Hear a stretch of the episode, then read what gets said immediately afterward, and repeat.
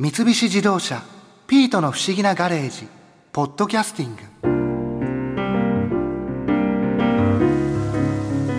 それにしても N 博士のツリーハウスほんとよくできてるよな。周りの木より高い木の上に作ってあるから丘の下の街の夜景もよく見えるし。ピートお前も気に入ってるみたいだな。子供の頃夢だったな。ツリーハウスの秘密基地。そうだ。秘密基地といえば漫画家の浦沢直樹さんがこんなお話を聞かせてくれたっけ。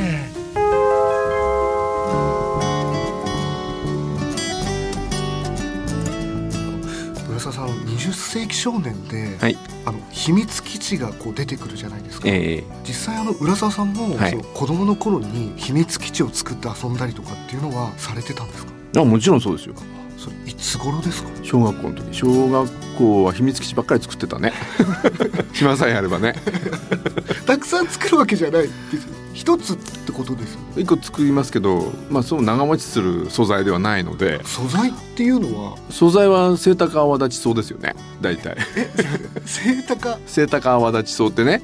子供は自分の身長を超えるぐらいの背丈の草になっちゃうんですよねそれはね。はい。うん、だから原っぱみたいなところに分け入って入っていくと発想するんでしょうね。この中に隠れ家が作れるぞって。自分の体が隠れるからね。なるほど、うん、あの20世紀少年でうん。子供たちが作ってたじゃないですか、ね。ああいう感じっていうことですか実際に。そうですそうです。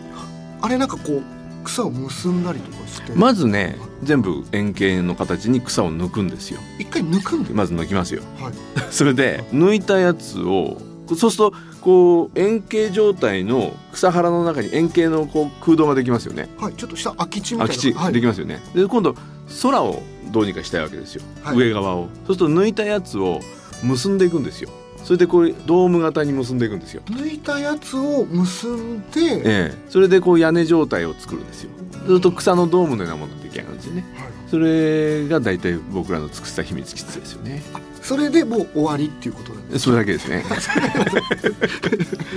ですのでね非常に耐久性がないですね。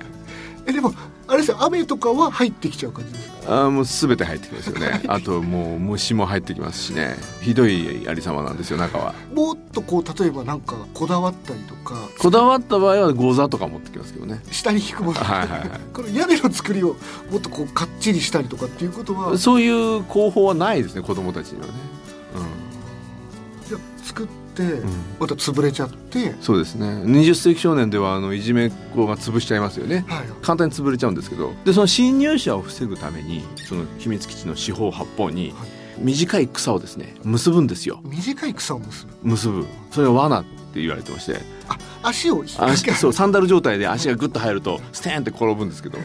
それでこう四方にそれを作りましてね。で侵入者を防ぐんですけどね えだってその自分が引っかかっちゃうんですけどね、でもああいう漫画の時みたいに、うん。例えばいじめっ子とかが潰しに来たりとかっていうのは実際にあることなんですか？だけど本当に背の高い草原の中にあのドームがあるのでちょっと分かんないんですよ。そうするとそういういじめっ子みたいなのがひひそひそ来てもヤンボーマーボーみたいなのが来てもそこに本当シーッとして身を潜めるスリルったらないですよね、あの秘密基地の中には、うん。いろいろ持ち込んだりとか持ち込みますね。大体漫画本持ってきますよね。でおませな子はそこにちょっとしたエッチな本とか持ってくるんですよ。でそこにあとは駄菓子屋でね買ったようなジャンクなお菓子をですねそれぞれ持ち寄ってはい。でそれ食べながら漫画本を読むっていうね。ただそれだけなんですけどね。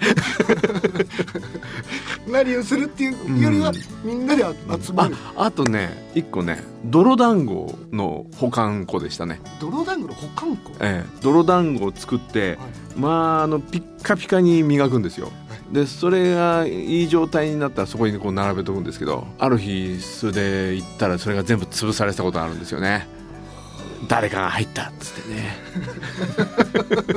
それはもう基本誰が入ってくるか分かんない誰が入ってか分かんないですよね。例えば基本的にこの場所はうん僕たちだけだぞっていうようなメンバーみたいなのはいるものなんですか？まあ、作ったメンバーたちがね僕らしか知らないぞって言ってんだけど、まあ、かなりバレてます。よね知らねえやつが入ってるぞみたいなね。漫画の本置いといたら読まれちゃってるぞなんですよね。あれ？その例えば女の子は、うん。そういう秘密基地には、うん。20世紀少年の漫画を描かれた時は入ってたじゃないですか、うん。雪地が。うん。実際の時っていうのは女の子も入ることもあるんですそんなロマンチックなもんじゃないですね汚い男の子たちの汚い世界ですよ。もう基本やっぱり男の子、もう膝小僧ドロドロですからね。地べたにひざまずいてますからね、中で何やるってわけでもないわけですもんね。そうそう。なんかひそひそ話すんですよね。だいぶ。人に気づかれないようにね。秘密基地ですから。一応ひそひそ話すんですよね。うん。あそっか。大きく出さないそうそうそうそう。聞いてないですよね別に。うああいう場所には、うん。時間があればそういう時って子供の頃っていうのは、うん。もうしょっちゅう行ってたんですか？やっぱ秘密基地に。まあ子供ですから飽きんのも早いですよね。それとまた別のところに作ったりしてね、うんでも基本は同じような形なわけなんですよ。夢はねトム・ソーヤのハックルベリーフィンの木の上のああいうのが夢なんですよ。何しろ木材が必要じゃないですか。そう。やっぱりお金が必要になるんですよそうするとねそうもいかないんでね。木の上にはやっぱりちょっと立てるのはそう。で一回あの原っぱの中に車が打ち捨てられていて廃車。その車が打ち捨てられていたのはすっごいこう盛り上がりましたね。そのずーっとその車の中に入ってブーってハンドルをねこういじりながらねあれはもう秘密基地の中では一番上等な感じでしたね。もうその車自体が秘密基地そうそうそうそう。今あったら怒られちゃいますよね。今そう考えるとそういうのってあんまりないですよ。うんやっちゃダメですもん。じゃあその頃はそういう車の中を例えばこう改造っていうほどでもないですけど。いやもうこの車はなんだって見つけてねすごいものが手に入ったなんつってね車の中ででも何やるんですか他にこう、漫画読んでるんですよ。なんかもう一緒じゃないですか。泥団子隠してね。いやもうそれも一緒です。基本的にやることは一緒。なんやること一緒なんですよ、ちなみになんですけど、うん。20世紀少年のあのメンバーの中では、うん、浦沢さんは誰の存在だうーんとねあの僕ケンジ君ほどバカじゃないんですよね それでおっちょほど賢くもないのでまあ真ん中ぐらいですかね。なんか後になって聞いたんですけどね小学校の友達あの20世紀少年とかの頃に久々に連絡取ったりなんかしてそしたら夏の暑い日にカンカラがものすごい熱せられているカンカラがその原っぱにあって、はい。この上で目玉焼きが焼けるって僕が言い出したらしいんですよ。それで卵を持ってきてはい。ジューってやったら本当にジャーッといったんですって。ジャーって。え。僕は本当覚えてないんですよそれに関して。その焼けた卵をね僕がその友達に食べてみろって言ったらしいんですよ。でいや僕はそんなこと言わないはずだけどなといや絶対言ったってさん覚えてないです自分で自分でやってみようって言ってジューってやったのに自分で食べないで食べてみろって言ったって僕はそういうことしないはずなんだけどなと思って、うん。僕そういう応募なとこないんですけどね、うん、人違いじゃないかなと思うんですけどね。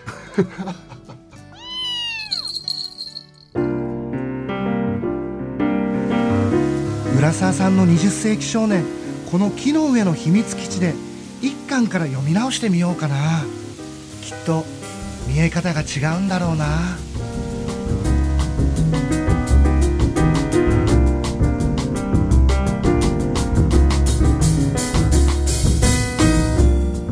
三菱自動車「ピートの不思議なガレージ」ポッドキャスティング。このお話は「ドライブ・アット・アース」三菱自動車がお送りしました。